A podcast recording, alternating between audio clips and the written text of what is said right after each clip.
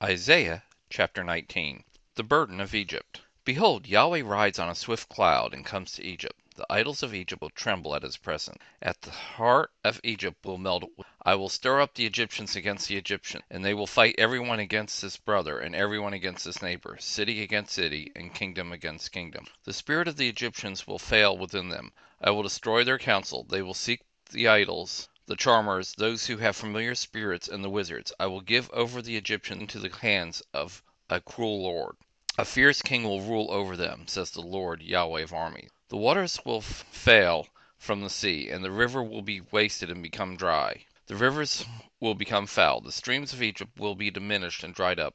The reeds and flags will wither away. The meadows by the Nile, by the brink of the Nile, and all the sown fields in the Nile, will become dry, be driven away, and be no more.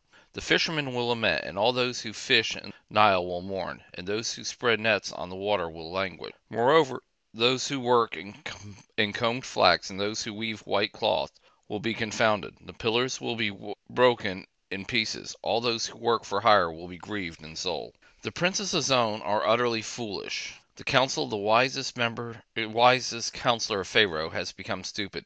How do you say to Pharaoh, I am the son of the wise, the son of ancient kings? Where then are your wise men? Let them tell you now, and let them know what Yahweh of armies has proposed concerning Egypt. The princes of Zoan have become fools. The princes of Memphis are deceived. They have caused Egypt to go astray, those who are the cornerstone of her tribes. Yahweh has mixed a spirit of perverseness in the middle of her.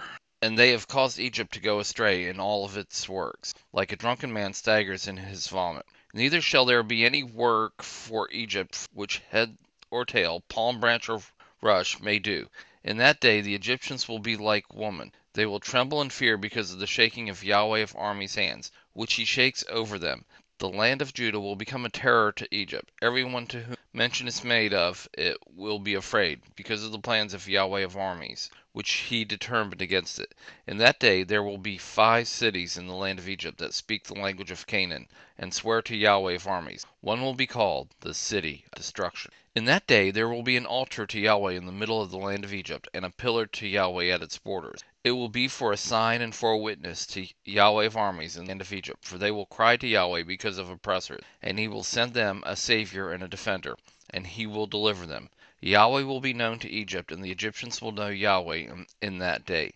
Yes, they will worship with sacrifice and offering, and will vow a vow to Yahweh and perform it. Yahweh will strike Egypt, striking and healing. They will return to Yahweh, and he will be entreated by them, and will heal them.